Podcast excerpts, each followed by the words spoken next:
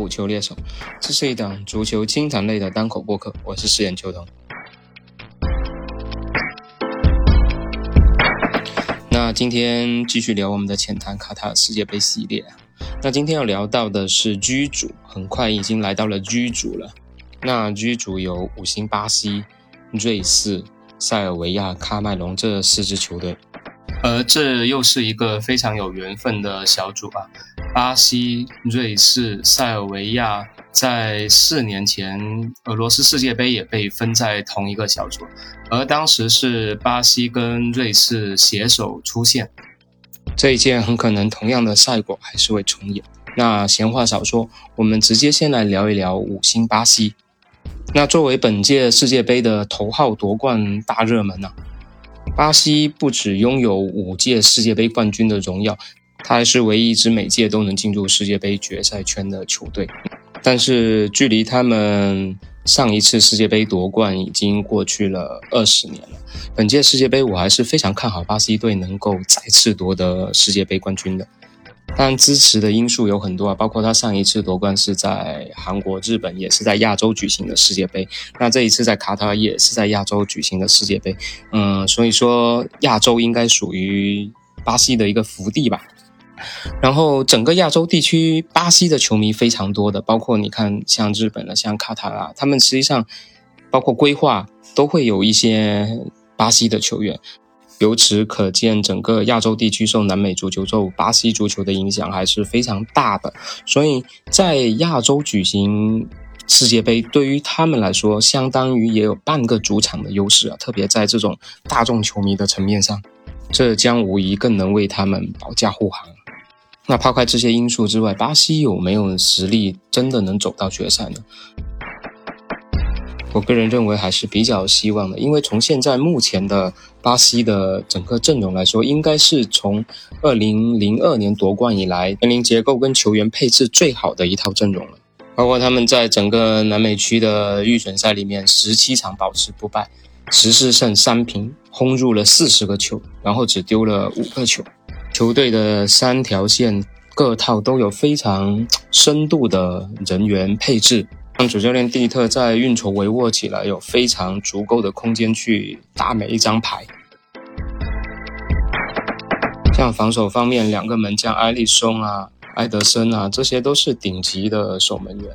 然后包括后防线上米利陶啊、迭戈西欧啊，他们又有丰富的经验。然后包括这次阿尔维斯还入选了国家队。那这种老将。以这种精神领袖的属性来入选国家队，我觉得对巴西队走到后面是非常有好处的。这证明主教练想的还是非常长远的。然后他的中场，你看卡塞米罗啊、弗雷德啊，这些全部都是顶级的球星。那锋线就更不用提了，大把的优秀球员可以供主教练做选择。特别是内马尔，他整体状态也不错。这个赛季以来，他基本也没有受到什么伤病啊这种健康因素的干扰。然后整个国内联赛跟欧联，他整体表现还是不错的，为大巴黎贡献了二十多个进球。且更难得的是，他现在的位置越打越火了，可以打边路，可以打尾九号，甚至可以更退到中场去打十号。那他的这种多变性也给巴西队创造更多的进攻可能。而从目前的小组对阵情况来看，基本上塞尔维亚跟瑞士、喀麦隆都。很难给巴西队制造出真正的威胁。你说瑞士他善于防守，会死守，但是巴西以他目前这种中前场的配置，破密集防守是难度不是很大的。然后塞尔维亚上届已经较量过的，应该不会有一些质的改变的。最后就是喀麦隆，喀麦隆非中球队这种很自由的打法，我觉得巴西队打起来会更得心应手了。反正就是对攻嘛。巴西人唯一不怕的，应该就是跟对手打对攻吧。那就像开头说的，我还是比较看好这届巴西队能够去冲击冠军的。而他们所要面对的障碍，可能小组赛并不会太过明显，可能要到淘汰赛阶段去碰西班牙、阿根廷、法国这种强队的时候，才能真正看出整个巴西的冠军成色。接下来我们来看一下巴西的老对手塞尔维亚。那塞尔维亚自从独立参加世界杯以来，基本都是止步小组赛啊，零六年、一零年、一八年，都是在小组赛就被淘汰出局了。虽然他们看着顶级球员也不少，但是却很难揉成一个整体去实现一个团队的成绩突破。而目前球队的主教练是我们的老熟人了，之前来自广州富力的主教练斯托伊科维奇。那作为塞尔维亚足球的传奇人物啊，他是在去年的三月份接手了这支塞尔维亚国家队，而他随后就在国家队进行了一些改革吧。当时在整个球队引起了一些震动，包括一些克拉罗夫啊、马蒂奇这些老球员都被他裁掉了，然后又引进了一些稍微年轻一点的新秀进来，补充一些新鲜血液。所以整支球队目前还是比较有活力的，包括从世界杯预选赛可以看出，他们在 A 组力压葡萄牙，直接获得了卡塔尔世界杯决赛圈的资格。那目前球队三条线都是有一些实力型的球员作战，包括他后防线，后防线有来自佛罗伦萨的米伦科维奇，然后包括他的中场，中场的核心自然不用说，非拉齐奥的米林科维奇莫属了。然后辅佐他的是阿贾克斯的传奇老将塔蒂奇。那在锋线上，虽然目前尤文的弗拉霍维奇状态一般，但是来自英超弗勒姆的米神米特罗维奇却状态炙手可热。他不仅在联赛扛打，他在国家队的效率也非常不错。过去一年十三次代表国家队出场，打进了十四个球。那他在前场跟弗拉霍维奇的搭档，能不能把弗拉霍维奇也激活起来？那对于整个塞尔维亚的进攻还是有决定性的作用的。由于巴西有巨无霸式的存在，那他跟同组的瑞士和喀麦隆将去争夺小组第二的一个名额。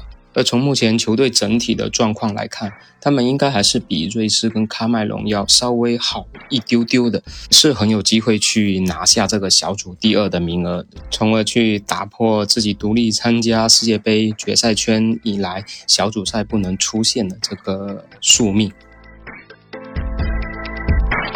那我们再来看一下塞尔维亚最重要的一个对手吧，瑞士。那瑞士已经是第十二次出现在世界杯决赛圈了，不过他们最近几届都是止步在十六强。那距离他们上一次打进四分之一决赛，已经是在非常遥远的一九五四年了。作为一支跟丹麦一样都是突出成体的球队。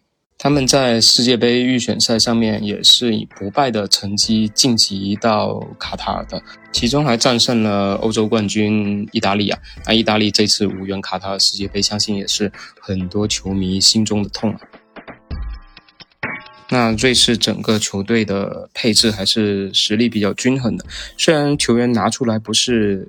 顶级一流球员，但都是非常实用型的球员，包括在门兴效力的门将索莫，包括阿吉坎在转会曼城之后也表现非常不错，包括扎卡在阿森纳的作用也越来越明显吧。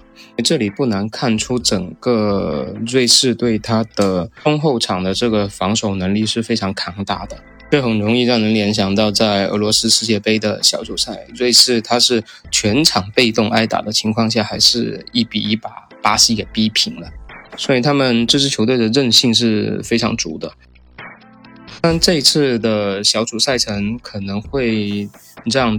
这个组的小组第二，等到最后一轮才能揭晓答案了。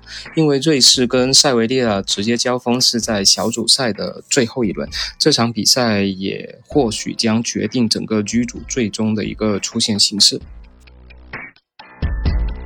那最后我们来看看，可能是会在充当陪太子读书这个角色的喀麦隆队。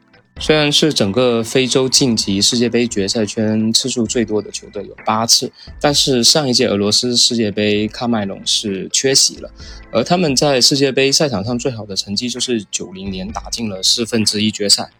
相信很多老球迷还是会记得当时米拉大叔的一些经典的名场面。而这届喀麦隆能够杀到卡塔尔，也是一路上非常的磕磕绊绊的。并没有展示出非常强的这种统治力，跟前面同组的三支球队相比起来，他们在整个球员配置跟球员星级里面还是属于比较平淡的。最大牌的球星可能就是来自国际米兰的门将奥纳纳了，而另外一个灵魂人物可能就是来自于他们的队长阿布巴卡尔。他目前拥有三十三个国家队进球，是排在米拉跟埃托奥之后的喀麦隆历史第三射手。而以目前喀麦隆整体的实力来说，还是很难在这个小组实现。一定的突破的，毕竟他们的后防还非常的薄弱，在整个世预赛的小组赛期间，他是每一场都有失球的。以这样的防守质量去面对瑞士、塞尔维亚这种欧洲前锋的精准打击，是很难扛得住的。而他们唯一的优势可能是来自赛程上的优势。他们在最后一轮才会去面对本组最强的巴西，而那个时候的巴西可能已经手握小组第一，会在最后一轮去做一些，呃，战术层面的排兵布阵的选择，给到喀麦隆一定偷分的机会。那对于喀麦隆来说，前两场面对瑞士和塞尔维亚，怎么去策略性的抢分，将影响到他们整个小组的一个出线形势。那关于居组的情况，我们就先聊到这里。那下一期我们会聊最后一个小组 H 组。感谢你的收听，再见。